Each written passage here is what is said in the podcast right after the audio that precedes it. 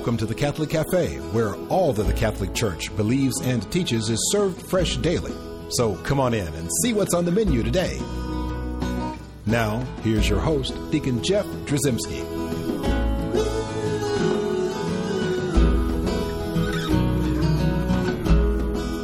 And welcome to the Catholic Cafe. I'm Deacon Jeff. Tom Doran sitting right next to me. Tom, how you doing? Fantastic. Very good. Ready for a hot topic today? I'm ready. We're going to eat good today, aren't we? We're going to eat good today. We've got a great we've got, topic. We've got the guest. That's right. That's right. It's the head chef. That's right. At the Catholic oh, Cafe. Oh, no, man. It's Father Ben Bradshaw. Father Ben, welcome to the luxurious corner booth at the Catholic Cafe. Praise God. Thank you. Good to it's be here. always good to have you here. It's always good to come back. Well, we- the cuisine is wonderful. Yeah, well, because you cook it. Well, you know, there's a difference between food and cuisine. This Oh, is okay. Cuisine. That's true. We don't. We true. don't do French here, so don't don't say use those French words. It's like Neapolitan ice cream. Yeah. Well, thank you so much for joining us. And we've got a heady topic today. We want to talk about this is sort of part two. We we did a show called The Real Angels and Demons, and we talked about angels. Mm-hmm. So that means part two, we're going to talk about what? Demons. Demons. Demons. Now, first off, what we have to do here is I know that there are people listening and go, well, you know, the devil's not real. The whole idea that that there's bad stuff in the world or whatever. We just need to understand there are bad things, but there's no bad being that's causing us to fall into the temptation or or uh, to do those bad things. What say the church? The official church teaching is that the devil was originally created good. And we're taking this directly from uh, the Fourth Lateran Council, that was in 1215. And it says this quote, For the devil and the other demons were created naturally good by God, but it is they who by their own action made themselves evil. So they were originally created good. By their own choosing, they chose to leave God. Now, the thing is, too, they were they were given free will, just like we are given free will. The thing is, the demons they made a one-time, okay, free decision to accept or reject God. Now we can do this over the course of our lifetime. They made it in an instant to one-time free decision to accept or reject God, and this is forever. This is for all eternity. So that means the demons right now, okay, they cannot then choose to be good, okay, and nor can um, the angels that have chosen God choose to become evil. It's a one-time free decision, and God gave them free will. You know, love love is it's it's a freedom of wills. We choose to love or reject our spouse. It's the same thing with our faith, and that goes for angels as well, who are pure spirits. And so the, the official church teaching is that they were created good, but God gave them free will. They chose to leave. And, and Lucifer, keeping in mind that word Lucifer means light, an angel of light, from lumen, right? Uh, he was originally created good, and this is in our Catechism 391, I believe. Um, this is in um, the Congregation for the Doctrine of the Faith in 1975, published a document called Christian Faith and Demonology, and they reiterate this point as well that that the the devil was created good, but by his own choosing, by his own pride, um, wanted uh, wanted the adoration of God, and so he took some of the the angels with him that then became demons. Now, you just rocked the world of several people who are listening because I know that there are people that believe that there's not really any demons, that there's not really any evil spirits, that really there's sort of a darker side of us. They don't believe there's a real Lucifer. Well, that the, that the devil is real, and, and and today we hear that all the time. And I know the church teaches that the devil is real, but you're you're already talking about you know who the devil is, mm-hmm. and and we we know who the devil is, and we teach that the devil is real, and that's an eye opener for a lot of folks because there's a lot of people that believe. Well, I don't know. I think there's people make bad choices and. Uh, you know, and that leads to a lot of bad karma or whatever, and all of a sudden you, you have a bad a lot of bad stuff going on. Right, and there's the the church delineates between two polar opposites that we need to avoid. There's some people that see the devil under every rock and every crevice, and they're paranoid and they can't relax. On the other hand, there's people that That's that- Tom, by the way. Wait, that does We're sound here like for me. moral support. Tom. Thank you. I appreciate that. On the other hand, there's people that totally reject um, the, is, the existence of Satan, which unfortunately we see a lot of times in Catholic universities.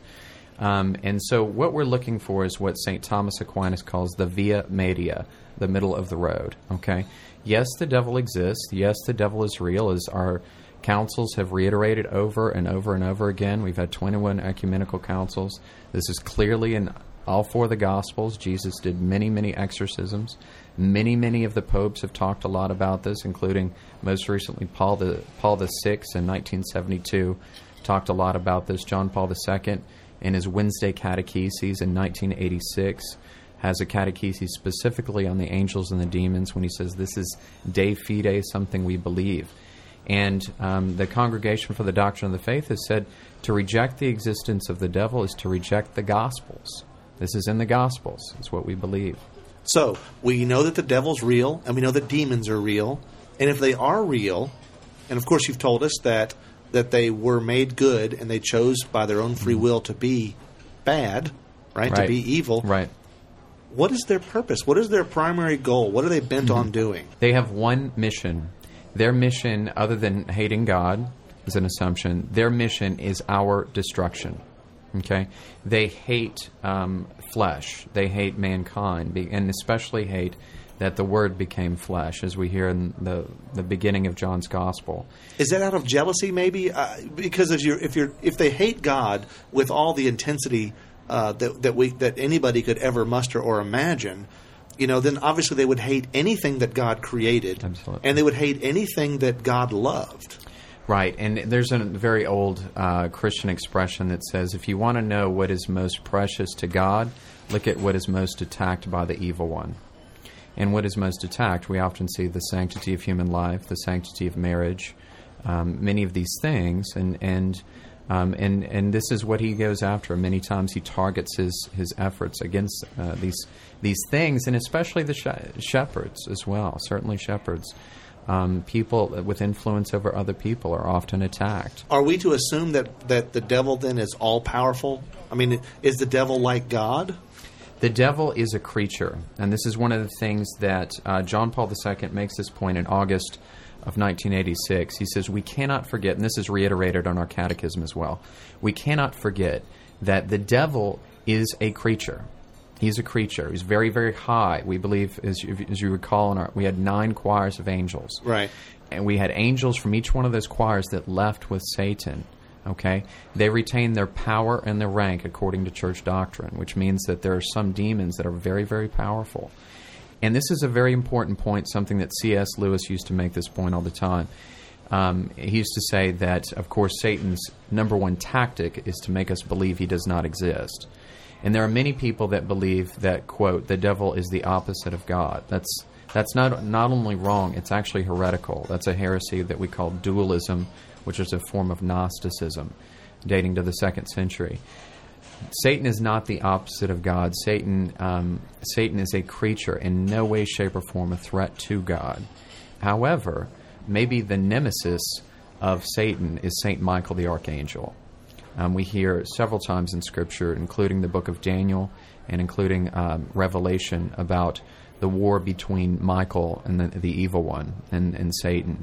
And of course, we know that, that we know who won that battle. That's right. And so Satan, with the cross, the passion, death, and uh, resurrection of Christ, was dealt a mortal wound. I often use, when I'm speaking to grade school kids, I often use the analogy of the Titanic. You know, the Titanic was mortally, mortally wounded by the iceberg, right? Right. And uh, some people got off and some people didn't. And Satan is the Titanic. He knows he's mortally wounded. We have the opportunity to get on a life raft if we want, but a lot of people don't want the life raft because it's too tough. Yeah. and so they don't. We don't want to change. And so, but he's he knows that he's wounded. He knows he's sinking, but he wants to take as many with him on the way down. So these demons that are that are moving through the world. Um, one of the things I love, and, and we'll pray this at the end of uh, of the show, but in the Saint Michael the Archangel prayer that we say, it talks about these demons uh, prowling about the world, seeking the ruin of souls. How, how do they prowl? I mean, wh- where do we experience demons? How do we, uh, as humans, experience uh, demonology and and um, uh, and that whole demon world? Covetousness, anger, lust, sloth, pride, envy, gluttony, capital sins. But more than those, certainly, we could say that I, I would argue, and this is just a personal opinion, I believe that the number one tactic that the evil one uses to attack us is discouragement for each one of us. And so, and if you follow the path of discouragement to its logical end, it leads to what we call despair. And there's nothing that ever good comes from despair. And so, the opposite of this is hope. And that is what our guardian angel is, uh, that's what their mission is, is to give us hope and to enlighten our intellect, according to, to theological terms, that we come to a deeper understanding of truth. And as Jesus told us, you will find the truth, and the truth will set you free. And that's that is the goal of the guardian angel to bring us to a deeper understanding of truth. How does he attack us? I think certainly those ways. And um, when we get involved in addictions, um, I think certainly addictions, that's a huge piece of it. We can put ourselves in, in, in bad situations that we're much more vulnerable to these spiritual attacks. But obviously, you're not going to encounter someone uh, who shows up and they've got a hat that says devil on it. Yeah. And then you know that's the devil, so then you can avoid whatever he's peddling. Mm-hmm. Right? Usually it's it's in these things that we think are actually harmless in and of themselves, but we become fertile uh, ground for the devil to take root if we don't pay attention to the little details that throughout our lives. Absolutely, and the devil never ever appears appears ugly. Um, it's interesting; he can do nothing creative. Nothing creative. He what he does every generation is he will recycle the same things, but he's a great PR guy. he he re- recycles the same thing. He he paints a pretty picture on the outside, but he recycles it and does marketing for it to make it look appealing to us. But we, quite frankly, we, we keep falling for it, and so there's no reason for him to invent anything new. We we keep going for it, and then we wonder how we got there. Well, we have a lot more to talk about in terms of the devil and the demons. Uh, we'll do that when we come back. But first, uh, I do want to remind everyone at home that uh, we have a wonderful website, www.thecatholiccafe.com. Uh, you can go there, learn more about the church, learn more about this show. You can hear this show or any other show that we've done is there available for you to download uh, and listen to. Uh, or you can sign up for one click podcasting, which is kind of cool. Uh, and also, I'd love to hear from you. Email me at deaconjeff at thecatholiccafe.com. And so, with that, please don't say the devil made me do it and not tune us back in. We'll see you in a minute.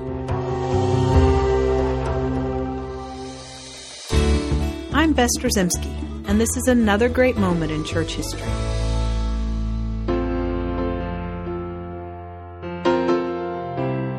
Prayer is the best weapon we have.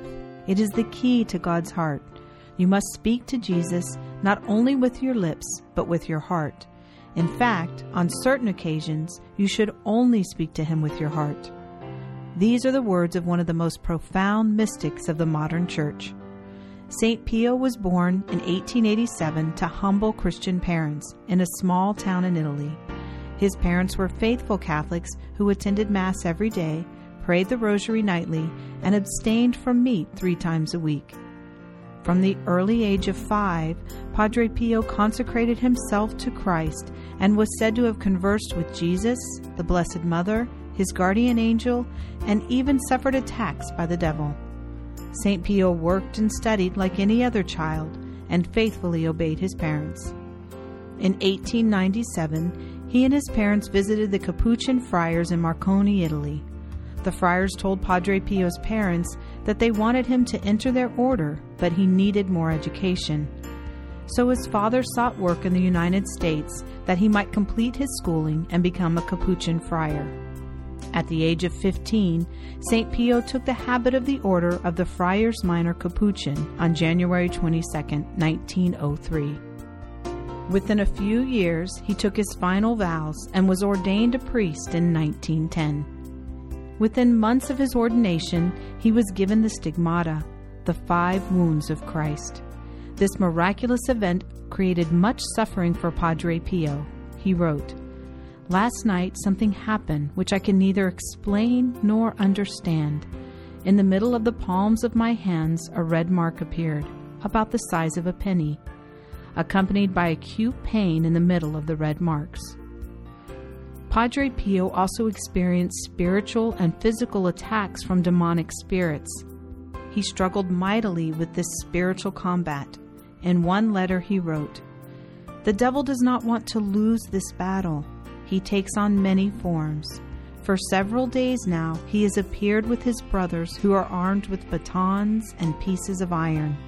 There were several times when they threw me out of my bed and dragged me out of my bedroom. These spiritual attacks lasted for many years, but Padre Pio remained faithful and always trusted in the help of Christ.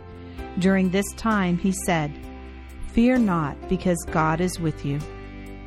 I'm Bess Drzymala, and this is another great moment in church history.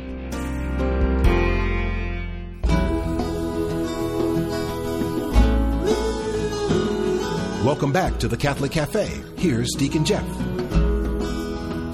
And we're back in the Catholic Cafe, sitting in the luxurious corner booth. I am Deacon Jeff, sitting here with Tom Dorian and the head chef at the Catholic Cafe, Father Ben Bradshaw.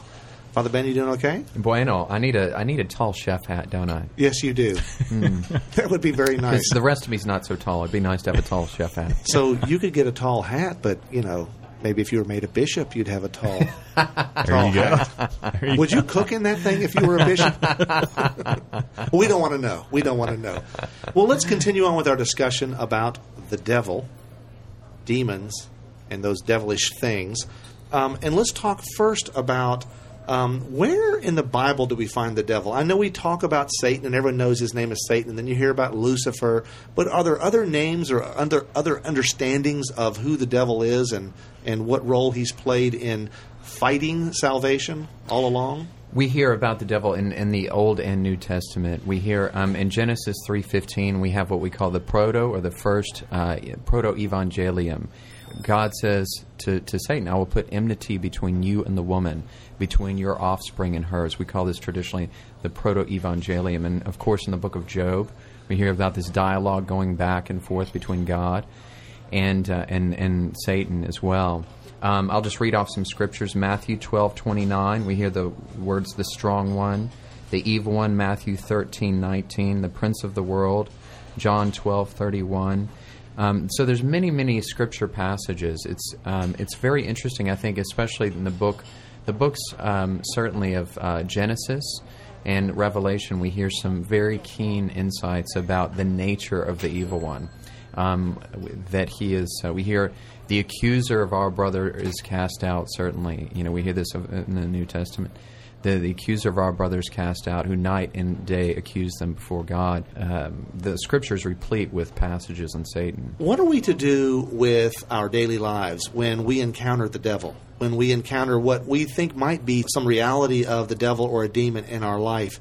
How do we avoid falling to the temptations? How do we avoid becoming in league with the devil, with uh, with with devilish things? Well, certainly as Catholics, what we need to do is, is stay close to the sacraments, stay close to the Blessed Mother, in a particular way, stay close to the sacrament of reconciliation. Um, we need to watch what our habits are. Now, this is very basic. Um, this is the kind of the ABCs. What are your habits? Okay. Um, this sounds sounds uh, kind of silly to, for some people, but you know, what do you have temperance?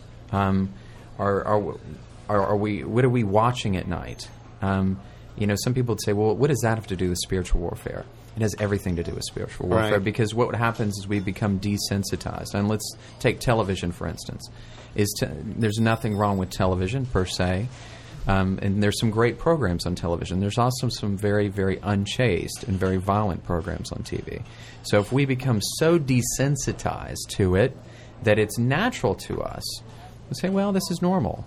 Uh, we can also use the example of the magazines when we're going to check out in, in grocery store. You know, you have a 12 year old daughter that's reading the front of Cosmo magazine that says, you know, they have their understanding of what sex is, along with uh, Hugh Hefner. Exactly this is, right. This is totally different than us. However, if we're st- so desensitized as time goes on, we say, well, this is normal. Then we say, well, it's not that it's not that big a deal. Uh, you know, it's this is normal. And so we need to say, what are our habits? Okay, and so we know that the the pornography industry now and and worldwide is the sixty billion with a B billion dollar industry um, that that earns more than all than combined professional sports earns more than ABC, NBC, and CBS put together. It's an awful lot of sexual exploitation. and it's all done. The vast majority of it's done, I'm sure, in secret when people are vulnerable, you know, late at night and, and No. all that kind of stuff. It's it's, it's a terrible, terrible place uh, to to experience evil. Absolutely. Nobody wakes up in the morning and says, Today I'm going to become an addict. Um, we become um, kind of apathetic and listlessness. And we, we kind of forget about the, the importance of staying uh, vigilant. St. Peter says, Be awake, stay sober and alert. Your opponent, uh, the devil, prowls like a roaring lion looking for someone to devour. And so he's saying, he's saying Be sober and alert, be awake, be ready. Um, and again, this is different than being paranoid. Um, we have a faith that says the devil exists, but we are not going to fear him. Jesus says, Do not be afraid. I am with you always until the end of the age. So what we do, even some of the small, simple things that we do that we might think are harmless, and who we hang out with, those are very key factors in your encounters with uh, potentially with evil. Absolutely. Now, we don't really think that every time that we do something bad, that we've suddenly become possessed by the devil. That, that we're truly possessed, like the devil actually enters our body. Some people might think that. Let's talk a little bit about that sort of misinformation that's out there.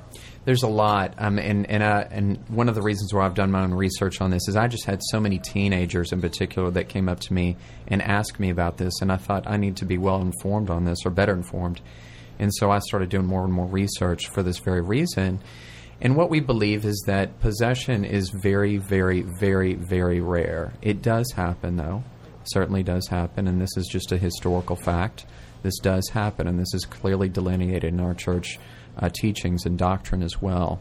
Jesus exorcised in all four of the Gospels. Um, we don't. What does exorcise mean? We hear that word all the time. We've seen the movie The Exorcist, right? But truly, what is going on when you say exorcism? In the Catechism of the Catholic Church, number 1673, it specifically talks about uh, an exorcism. We believe that an exorcism can only be done by a Catholic priest with the authority and the permission of his bishop. Um, there are people that do quote deliverance ministry. They pray and over people and they pray with people, um, and but this is different than an exorcism. Okay, um, th- I know that there are people of other faiths that will say that they do exorcisms, uh, but according to Catholic doctrine, this is what we believe. This is also in our canon law, and under no circumstance would this happen until there's many, many evaluations. Um, by by pro- medical professionals and psychological pro- professionals. And this all comes from the understanding of the authority that's granted to the church. That the church becomes the conduit for God's grace. And even back to uh, Matthew 16, 18, when, when Jesus gives uh, the keys to the kingdom of heaven and earth to uh, Peter. Right. And he says, The gates of hell shall not prevail against it. I mean, really, this is an authority granted to the church. And that's why we say that uh, the exorcisms that comes out of the church, out of the authority of the church. Absolutely, it's not it's not the priest in and of himself that performs this. It's God working through him. It's kind of like when I absolve someone in, the, in confession. I say, "quote I absolve you in the name of the Father, the Son, the Holy Spirit." It's not Father Ben. It's God working through Father Ben. Or it's when during the Mass when the priest leans over and says, "This is my body." It's not Father Ben's body. It's Jesus Christ working through me. That's our Latin phrase in persona Christi, which is in the person of Christ. That's who you are. You are Christ at that moment. And it's and it's important to, to note as well. And the word exorcism is not in Scripture, along with uh, purgatory and and and Trinity. And there's some of these things that we believe, obviously, very profoundly, that are not in themselves that word in Scripture. We hear of Jesus quote casting out evil ones, casting out the devils, right? And um, and of course, they knew exactly who he was. They knew that their time is limited. Have you come to torment us before the appointed time? Right. And of course, he said that did not permit them to speak. They know that at the second coming, th- this will be the end completely for them. And it's important to point out that, that the devil does not possess the soul, that the devil only possesses the body. Okay? And so, what is the difference between an exorcism and, a, and the sacrament of reconciliation? The sacrament of reconciliation purifies the soul, and an exorcism purifies the body. An exorcism in it is, is only a sacramental, it's not a sacrament. Okay, and so um, many of the exorcists have said the, that the sacrament of reconciliation is in many ways, m- many more, many times more powerful than than uh, an exorcism. Okay, Now, how do we determine that someone needs exorcism? I mean, I know I've met some people in my life where it's like, yeah, that person might be possessed. That's you know, like just the other day. Why are you at, looking at me like that? I'm glad you so didn't look at the chef. yeah. I want to see if your eyes turn red and uh, whatnot. But anyway, what, how do we go through this process? I know you can't just uh, loo- look up in your uh, local diocesan directory uh, and find, you know, uh, exorcisms. What do you do? It's interesting. There's many times when people get to this point. Um, it's been very, very obvious all along the way. To be honest, um, from my own research on this, Levitating above the bed, their head turning all the way exactly, exactly. There's uh, quite often there's an aversion to the sacred. They they they have a deep aversion to the sacred. Um, of course, there are supernatural signs that have traditionally accompanied that. You know, they they know languages that, that they wouldn't normally um, be able to know, even at young ages. Right. And um, and and uh, certainly, you know, if uh, some exorcists will say certainly superhuman strength, some of these things, and and um, but to be sure, there's an aversion to the sacred. So some of the things that we see in some of these popular Hollywood films, there might be some elements of truth, but we have to be very careful when we're viewing those. To, are we finding out about actual, genuine Absolutely. church teaching? Because their mission is not so much to tell the truth; it's to make money. Right. Are you sure, Father? wow. That's a pearl of wisdom. Thank you for sharing that with us. we appreciate so much, uh, Father Ben Bradshaw, you coming. Uh, as I know your your duties as head chef at the Catholic Cafe are very uh, very tiring, but you still take a few moments to come out uh, in, into the luxurious corner booth and uh, and share your knowledge with us. We appreciate that. Oh, it's a blessing. Thank you. Well, let's close in prayer. And why don't you lead us in the Saint Michael the Archangel prayer? All right. Why don't we pray? The Father, the Son, and the Holy Spirit. Amen. Amen. Saint Michael, the Archangel, defend us in battle. Be our protection against the wickedness and the snares of the devil. May God rebuke him, we humbly pray. And do thou, Prince of the heavenly host, by the power of God, cast into hell Satan and all the evil spirits who prowl about the world seeking the ruin of souls. Amen. In the name of the Father, and of the Son, and of the Holy Spirit. Amen. Amen.